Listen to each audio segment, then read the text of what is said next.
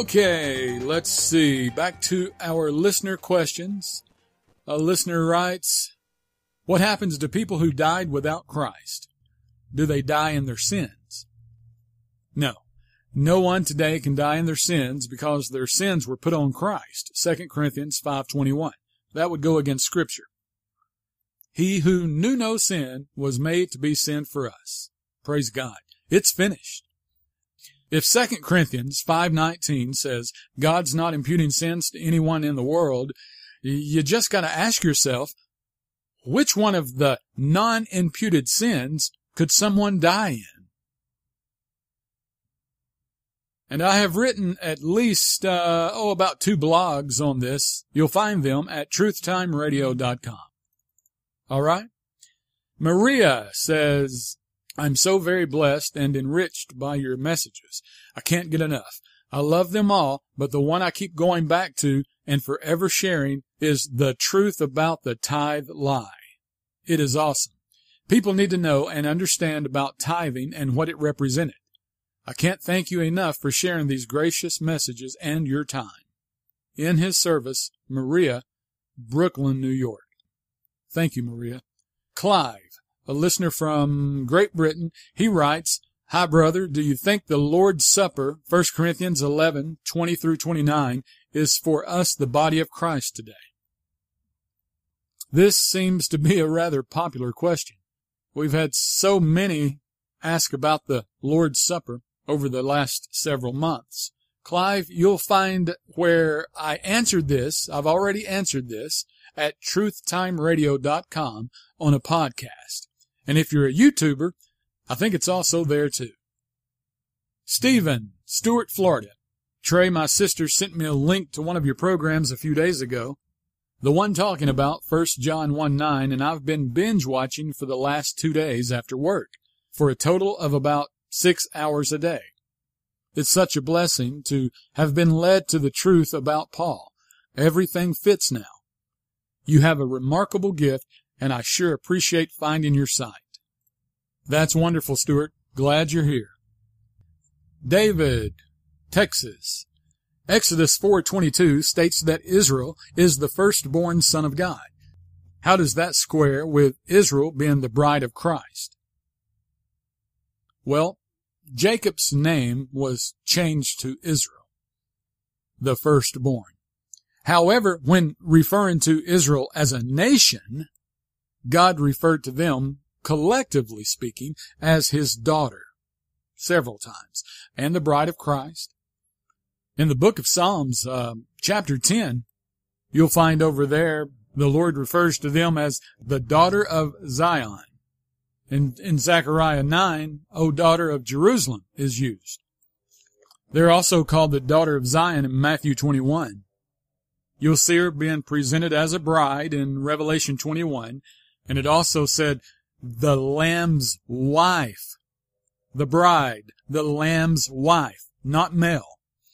In Exodus 4:22, that's the verse you're speaking of. That's where the Lord said, "Israel is my son." even my firstborn. Speaking of Jacob's name being changed. So Jacob was the first. God changed his name to Israel and called him his firstborn son. But collectively, collectively speaking, as a nation of people, God primarily referred to them as his daughter, her, she, his bride. So there you go, David. Hope that helps. And, and while here, while here, uh, you folks who depend on the NIV for your truth, well, here you're faced with a real problem.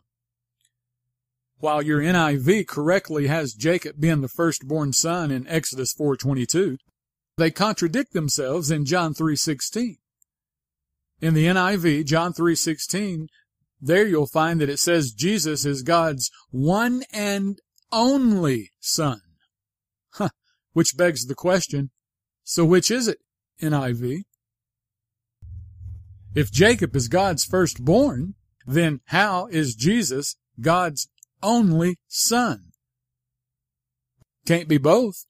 That's a direct contradiction. This is what happens when you tamper with something that is already perfect. by their removal of the word begotten in John 3:16, the NIV is exposed as a counterfeit. Plain and simple. Lisa, Fort White, Florida. Hi Trey, this year started out amazing.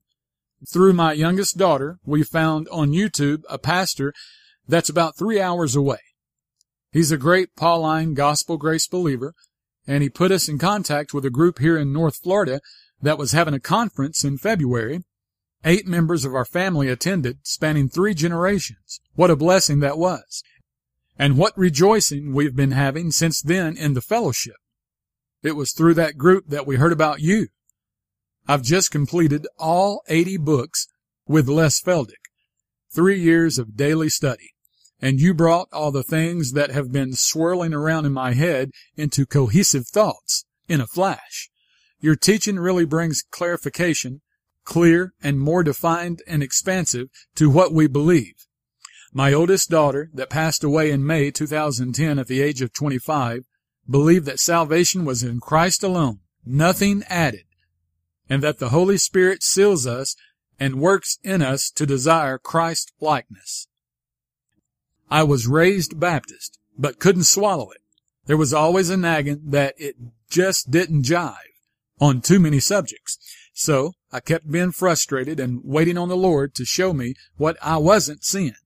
Like why was there so many contradictory statements in the New Testament on how to be saved? Which brings me to the reason for this email.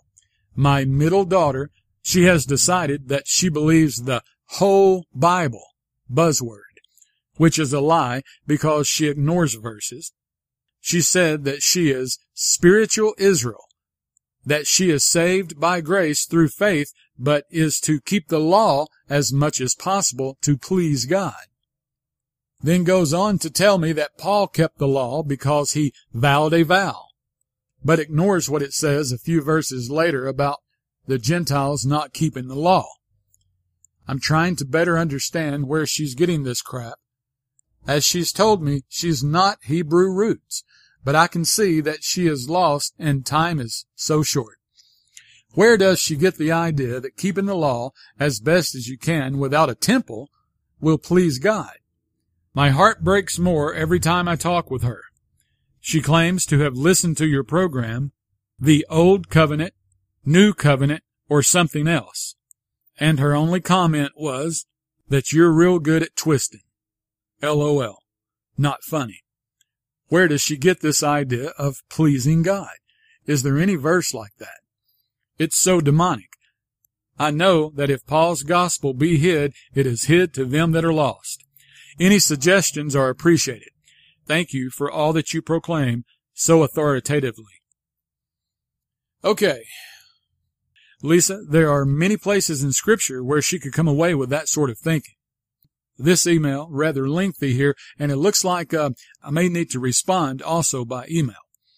There are several passages that I could cite, passages that could indeed be confusing to her.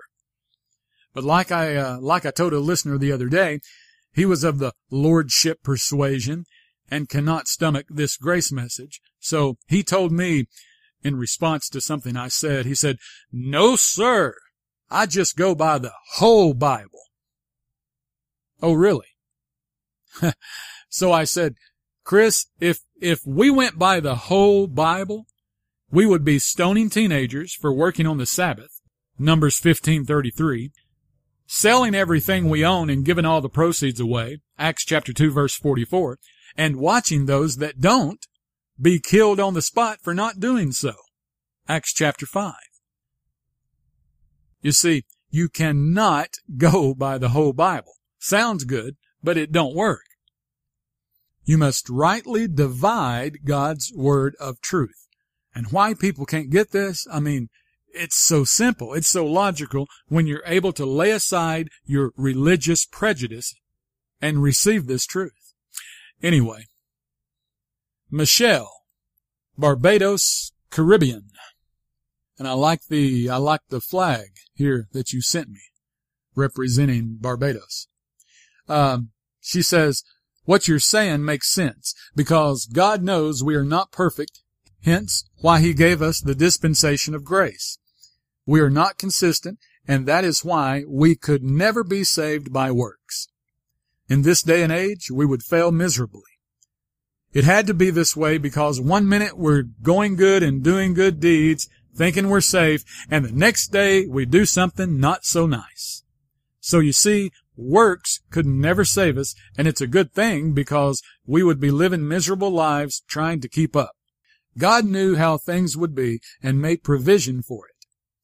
We should be thankful to be free from bondage and just live. Christ has taken care of everything.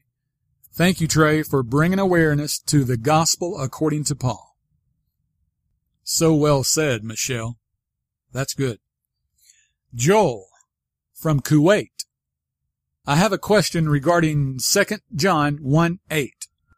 Does this mean we can lose our salvation as what I have heard from some preachers?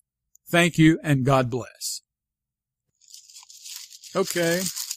Uh, I'll, I'll, I'll go there. Uh, but on my way, I can already tell you, no. Joel, it does not mean you can lose your salvation. That's not a possibility. So, let's go here. Second John, chapter one. Let's go here real, let's go here real quick. Okay. Verse seven. For many deceivers are entered into the world who confess not that Jesus Christ is come in the flesh. This is a deceiver and an antichrist. Verse 8. Look to yourselves that we lose not those things which we have wrought, but that we receive a full reward.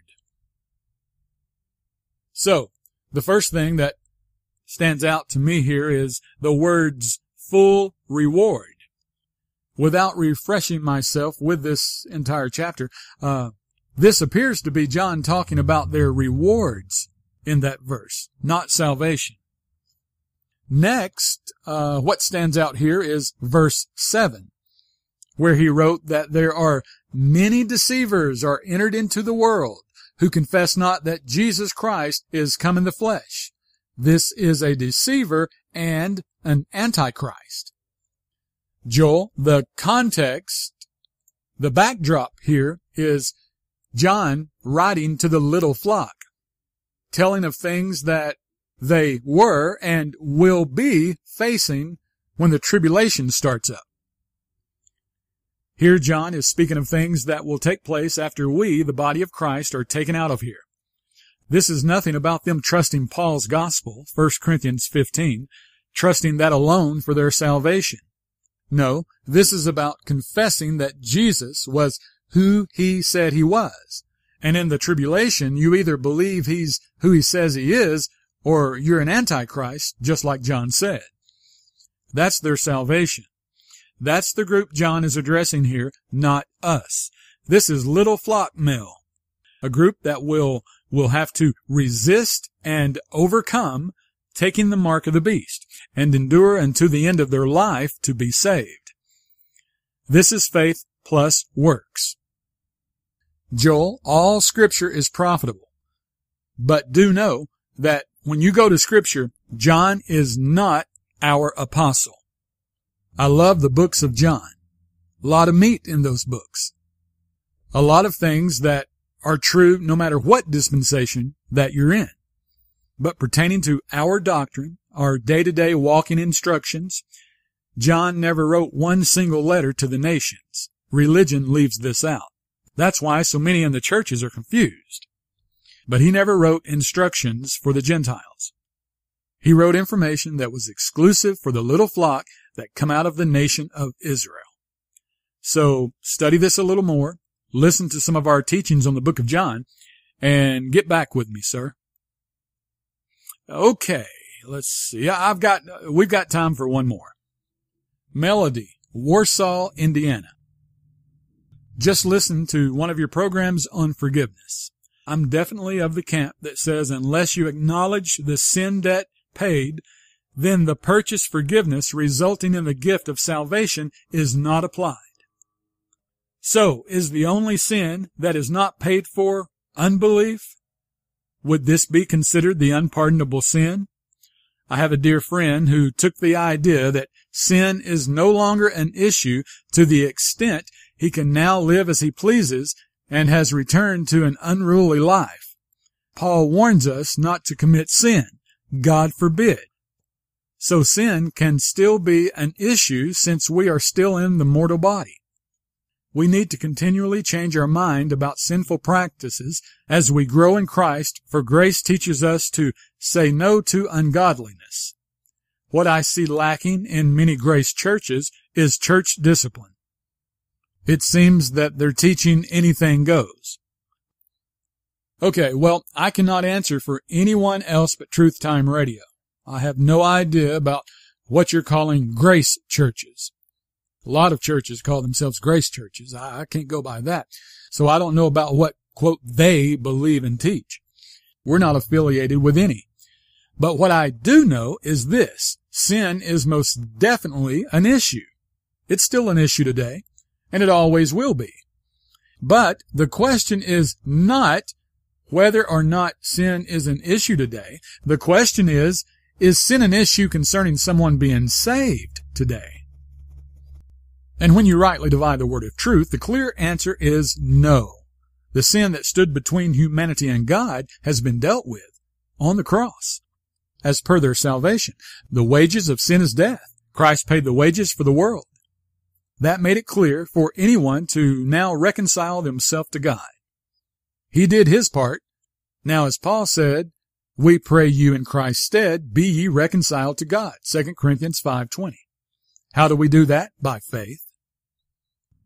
Now, as to what you said here about um, you're you're definitely of the camp that believes unless you acknowledge the sin debt paid, then the purchase forgiveness resulting in the gift of salvation is not applied. Well, stay in that camp. That's not a good camp to be in, but so be it. That's incorrect. Sounds like you've chosen to make forgiveness and salvation one word, but they're not. They're two words with two meanings and spelled differently. You then wrote, so the only sin that is not paid for is unbelief? Oh no. All sin was paid for. Christ didn't forget one, but that does not change the fact of our need to hear and believe the gospel, to be saved. That's still the requirement. That doesn't change one bit. See, once you finally wrap your brain around the fact that forgiveness and salvation are not the same, they're different, you can understand this. But as long as that wee bit of old crusty religion that you just can't shake, as long as it has your brain locked in and consumed by the word sin, you'll remain confused. One way to tell if you're speaking to someone that, that has a religious mindset is sin. It's all they want to talk about. They're consumed by it. It's as if they're living on the other side of the cross. And then you run into some that, well, they, they understand a lot about Paul's ministry and they've understood how to rightly divide a few things. But when it pertains to sins being forgiven, the sins that stand in the way of God and humanity, they just can't get it that old religious nature, that mindset just keeps dragging them backwards. The fact that unbelief is a sin has no effect on the fact that all sins were paid for, even unbelief. The only way to remain confused is to continue to think that if all sins are forgiven, then everyone must be saved. No, because salvation is not about getting your sins forgiven. It's about believing they already are your belief in that and the resurrection, you cannot leave that out, but your belief in that is what saves you. That's not what forgives you. Two separate events with two separate calendar dates. Salvation still requires the free will belief of the unbeliever. But sins being forgiven, it requires you to do nothing. Christ did it all. Now, as far as living just any old way, as you're, as you're implying that some of these grace churches teach, uh, well, would someone please share with me where Paul says that? Hey, our apostle is a teacher of doing good works after one is saved. He's heavy on godly living, but he never, not in even one place, says that there is sins that are still being imputed to your account. Nowhere. I did a program years ago. If living right is what saves us, then no one is saved. That was the title. And it in no way means I am not for living right. What it does mean is I am not for living right as a means for salvation. We shouldn't try to live right to be saved. We should try to live right because we are saved. You gotta get this. See, that, my friend, is the subtlety of Satan and his worldwide religion that he's in control of. That one small detail will keep billions out of heaven. That one small change to God's perfect word. Reminds me of the tactic that he used in the garden.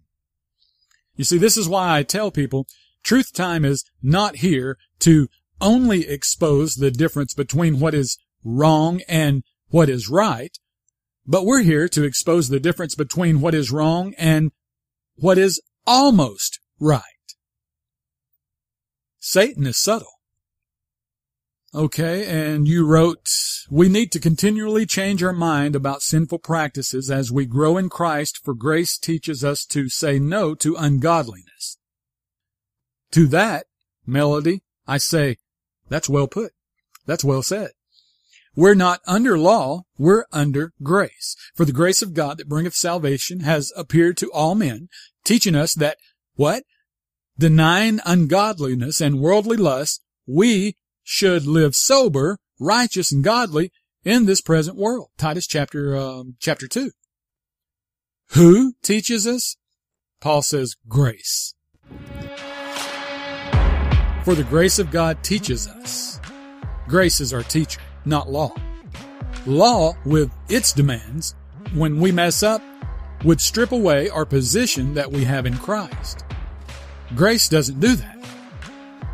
That's why Paul says things like, God forbid. God forbid that we should take advantage of our sealed unto the day of redemption, our no chance of losing this salvation by grace that we have. God forbid that we should do that.